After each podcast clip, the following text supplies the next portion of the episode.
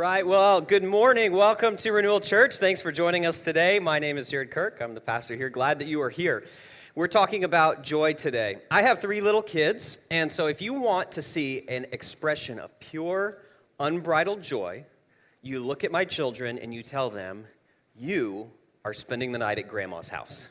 There is squealing, there's uncontrollable hopping. They just start bouncing. They just start bouncing around. They start stuffing things into backpacks. They're packing to go. They're ready for the trip. And the reason it brings them so much joy is that um, everything is cooked from scratch. Everything. The biscuits and gravy, the pancakes. The desserts are free flowing. Grandma never says really no, ever. ever. and the other reason that there's so much joy there Actually, this weekend uh, we took our kids to spend the night at their uh, we were at their grandma's house, and um, we, we got there a day a day early, and we were just going to stop in and say hi. And the kids said, "Well, we want to spend the night tonight," and we said, "Well, you didn't pack for it." And they said, "Actually, when you weren't looking, we packed our bags." and so they spent the night at grandma's house for two nights. yeah, it's just a lot of joy. But the other reason it brings a lot of joy is because it's also a very safe and secure place. And when you feel safe, when you feel secure there's a lot of joy that's possible in a space like that. And I think that's part of the reason why we feel so much joy in the Advent season, the, the, that season that leads up to Christmas, there's a lot of joy there because when you're with family, when you're with friends, when you're at home, everything feels safe again, it feels secure, and that lets joy grow in your soul. And in fact, so, you know, some of the way that we know this is that when that's not in place in your life, all of a sudden your, your joy just kind of dries up and goes away. When, when home is a hard place, when home's not a safe place or a secure place anymore, all of a sudden joy becomes really, really difficult in that. But when we think about the first Christmas, not our Christmas today, but that first one 2,000 years ago with Mary and Joseph and the angels, and you know, you've seen the nativity set, and it's like the, the shepherds were there and there's the baby. It was a time of great joy for them too, but it wasn't just joy because everything was going well or it was going easy. In fact, it wasn't, right? There, there was no room at the inn. The birth, there were no birthing suites. They were fresh out of doulas. I mean, it was, it was kind of a disaster in terms of, you know, humans planning this baby coming into the world, but it was also a time of great joy because God was doing something for his people. He was doing something for his hurting kids. Let me read you a, a, a quick verse from that first Christmas. Here's what it says Luke chapter 2 the angel said to them, Do not be afraid. I bring you good news that will cause great joy for all the people. Today, in the town of David, a Savior has been born to you. He is the Messiah, the Lord. Now, that proves that there is a joy that can overtake the difficult circumstances in your life. And I feel like that is exactly what we need right now. Because things are not going well out there, but we still need peace and joy in here. And this may be the hardest Christmas for you in your life. It may be the hardest Christmas for you in a long time. You may be alone this Christmas. You may be full of anxiety or depression because of everything that happened in 2020. This could be one of those seasons where you just feel isolated. And joy seems to elude you because every day is Groundhog Day and every day is the same and it's a grind. And some of those old sinful habits and patterns and ways of dealing with stress that you feel like you'd beaten or come roaring back into your life, and it just makes joy difficult. But in that first Christmas, even though all the circumstances out there were broken, they could find joy in here because God was doing something for them and God was doing something in them. And I really believe that when you know that you belong to God, and God belongs to you, and that lasts forever, that is the basis for joy in any circumstance. It just is. And that's why we're looking at Psalm 16 today. Psalm 16 is going to connect security, safety, and joy together in a really profound way. Now, at Renewal Church, we exist to see Jesus made famous, people made whole, and Boston made new. And this is one of the ways that we see Jesus made famous in our city. When we learn to live with joy in the middle of chaos, and people see that joy and they see that peace in our lives, and they say, Where does that come from? We get to say, It comes from Jesus. It comes from God, and the world gets to see that there's a different way to live and that God can change what's happening in you even when everybody else is freaking out. So let's look at Psalm chapter 16 together, and then I'm going to point a few things out. I'm going to read the whole psalm to you. Here's what it says It says, Keep me safe, my God, for in you I take refuge. I say to the Lord, You are my God. Apart from you, I have no good thing. I say of the holy people who are in the land, They are the noble ones in whom is all my delight. Those who run after other gods will suffer more and more. I will not pour out libations of blood to such gods or take up their names on my lips. Lord, you alone are my portion and my cup. You make my lot secure. The boundary lines have fallen for me in pleasant places. Surely I have a delightful inheritance. I will praise the Lord who counsels me. Even at night, my heart instructs me. I, I, I, keep my eyes always on the Lord. With him at my right hand, I will not be shaken. Therefore, my heart will be glad and my tongue rejoices. My body also will rest secure, because you will not abandon me to the realm of the dead, nor will you let your faithful one see decay. You make known to me the path of life. You will fill me with joy in your presence, with eternal pleasures at your right hand.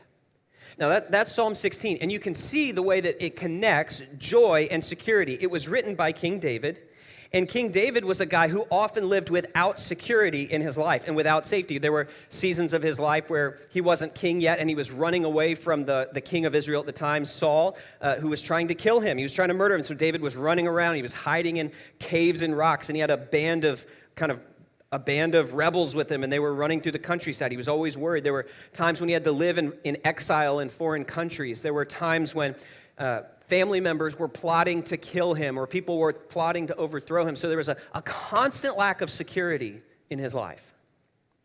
And it's out of that that he writes this psalm and we see that it st- with it it starts with God promising safety and security and that the natural end result of that is joy because the very first verse says keep me safe my God and the, end, and the last verse says, You will fill me with joy. And of course, that does make sense on an emotional level too, because you can't feel, um, you're not going to feel joy if you lack safety and security. If you're full of anxiety and worry, joy is always going to escape you.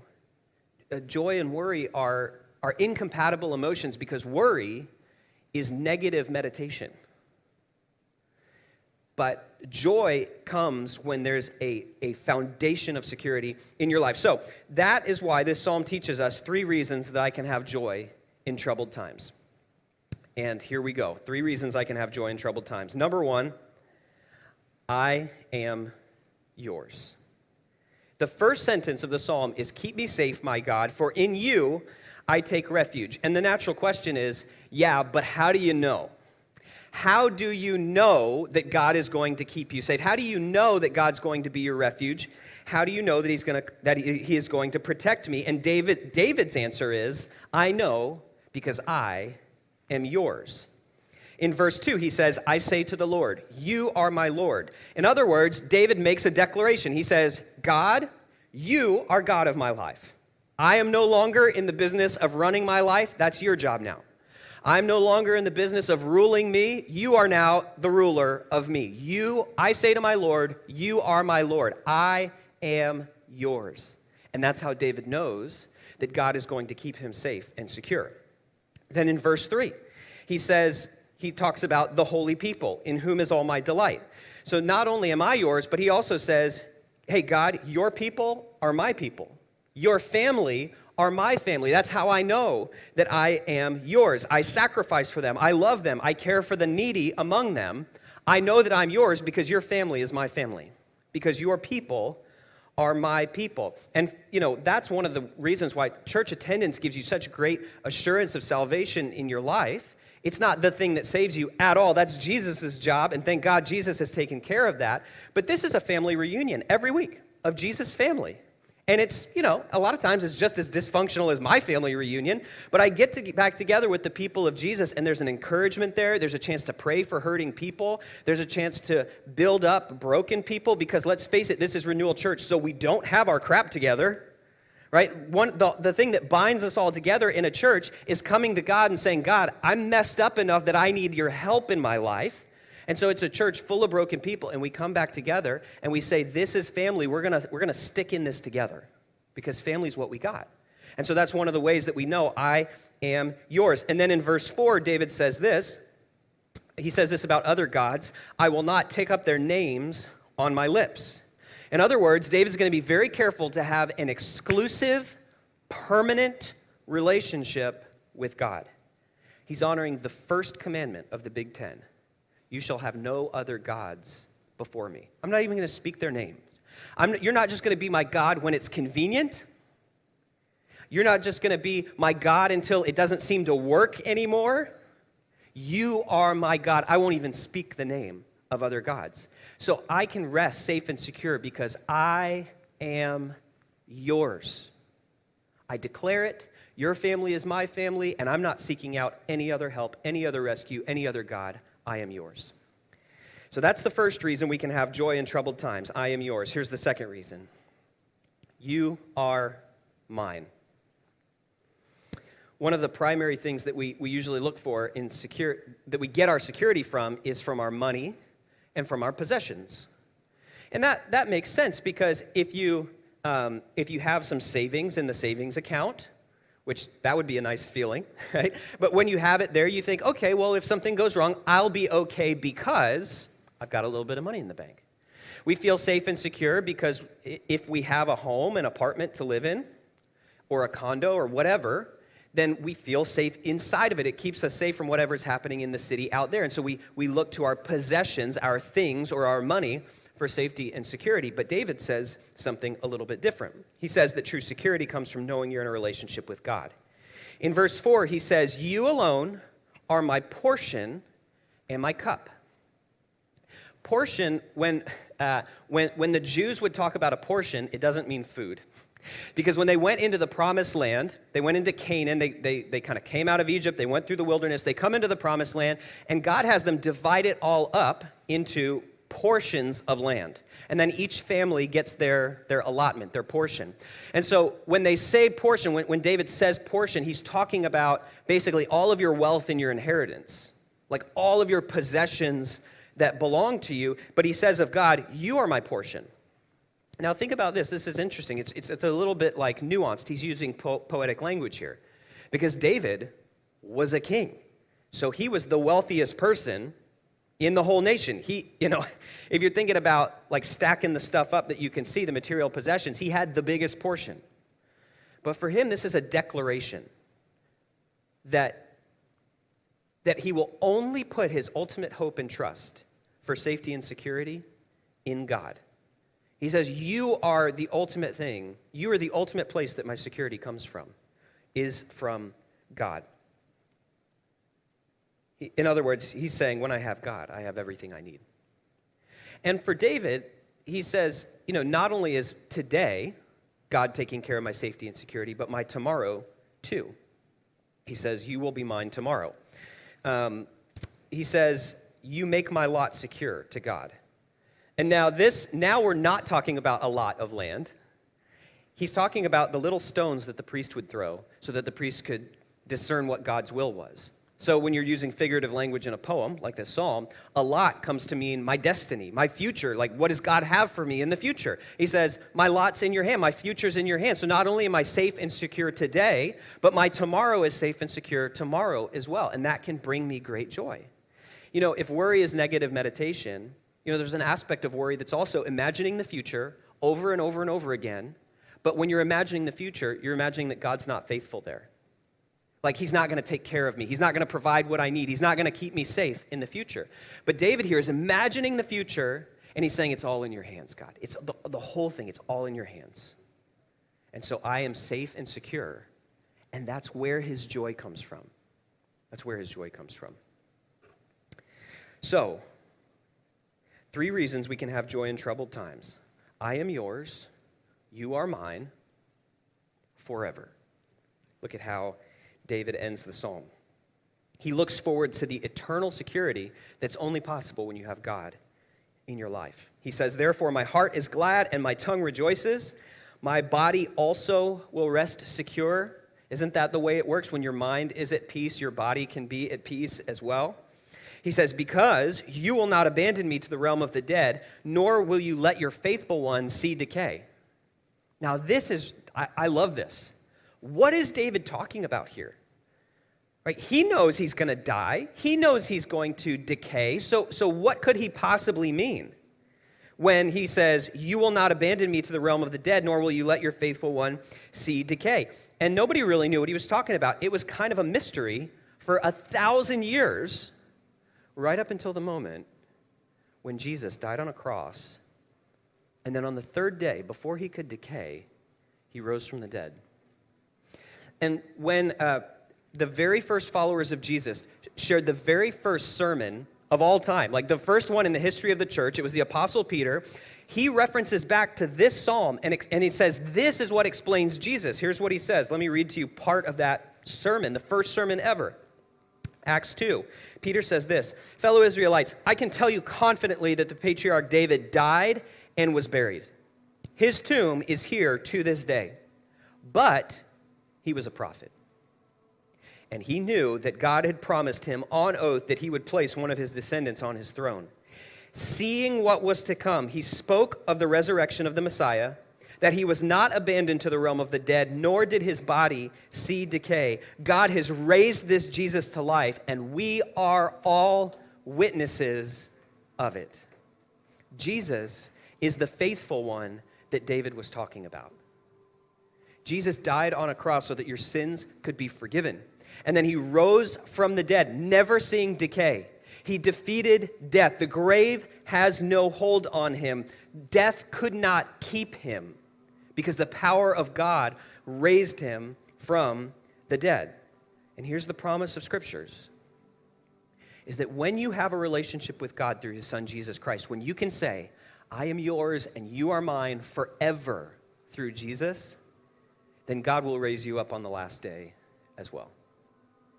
That death will not be able to hold you, the grave will not be able to keep you because the power of Jesus will be at work in your life. And when that kind of security takes root in your life, you can have joy when you know God has determined the day I am born and the day I will die, and He holds me securely in His hands every moment, every millisecond of my life until that day when He calls me home to heaven, you can have joy. Because what in this world? There, there's no power in this world greater than the power of God. There, there, there's no death that can, that can diminish his sovereign will over my life. There's no disease. There's, there's no power in heaven. There's no plan formed against you by other people that could diminish his power and the, the, the way he securely holds you in his hands. And out of that comes real joy. Not the kind of joy where you just say, you know, it's Christmas, so it's going to feel good to change things up in 2020. You know, the kind of joy that can't be taken from you no matter what this life throws at you.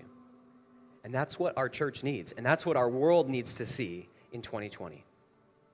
Now, when we think about leaving here today, we think about how do I live with joy, not just not just like every moment of my life, day by day, not just once a week on these family reunions when I gather together with the people of God, but moment by moment, how do I live with joy? And I want to make some suggestions to you, and they come from this same psalm from verse 8, David kind of points us in the direction we need to go. And here's what he says. In verse 8, David says, I keep my eyes always on the Lord. With him at my right hand, I will not be shaken. And this is an, this is an excellent translation of a Hebrew phrase, which literally says, I set the Lord in front of me. Right? Like right where your eyes can see it. I just set him in front of me, in front of my eyes. And so David's saying, you know, this idea of security from God that leads to joy in my life, you lay hold of it as you set him in front of you day by day. And so the question for us is how do I keep Jesus in front of me? How do I keep his power and his safety and security that he holds me with right in front of me every day? You know, every Sunday I have to come to church. And um, I'm a little bit of a forgetful person, which was a little bit of an understatement. And so, what I do is when I need to remember to bring things to church, I, if they're too small to fit in my backpack, maybe you do the same thing. I take it and I put it right in front of the door. Does anybody else do this? So you're like, yep, Meg, Meg does it. And so, you know, you just, you put it right there so that when you're walking out, you're gonna, you're gonna have to see it. You're literally gonna trip over it if you don't, if you don't grab it. You have to set it right there in front of you. And I, I think that this is just, there's a powerful scriptural truth about here about setting Jesus in front of you, keeping him in front of you day by day. And so here are some things that, um, here are some things that I thought of for our church, ways that I think we could set Jesus in front of us. Here's one. Set a weekly reminder on your phone on Saturday afternoon to go to church in the morning. You make your decision, you plan ahead of time that I'm going to gather together with God's people. And one of the things I do as a pastor is I, I, make it my aim to set Jesus in front of you every week. That it's not just moral principles, it's not just, you know, here's the, here's the rules to live by. I, I, I don't want to go. to that kind of church, right? Nor do I want to pastor that kind of church. My job is to take Jesus and set him in front of you. And when you become awed by his beauty and his majesty, his power, his security, his safety, oh man, that's what brings joy into your life. And so you just make a decision and say, on Saturday, I'm going to set the alarm on my phone so that I can gather together in that family reunion with God's people week after week. Because discipleship starts with attendance. It, discipleship starts with showing up. So set a weekly reminder on your phone on Saturday afternoon to go to church in the morning. Here's another one that's been really powerful for just me personally. I wanted to share this with you. Maybe you can set Jesus in front of you by um, going on a prayer walk every day for lunch this week. So get out of your apartment.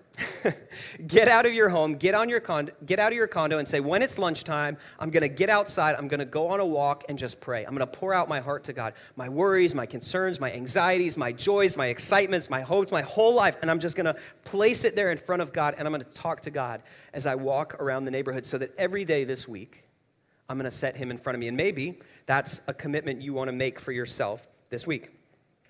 Here's another idea to keep Jesus in front of you. My wife's really good about this one. So I'm just kind of sharing, like, this is what, what helps us in the Kirk home. Maybe, maybe something else would be helpful for you, but I don't know. Put on worship music whenever you make dinner. Now, I don't know how often you make dinner.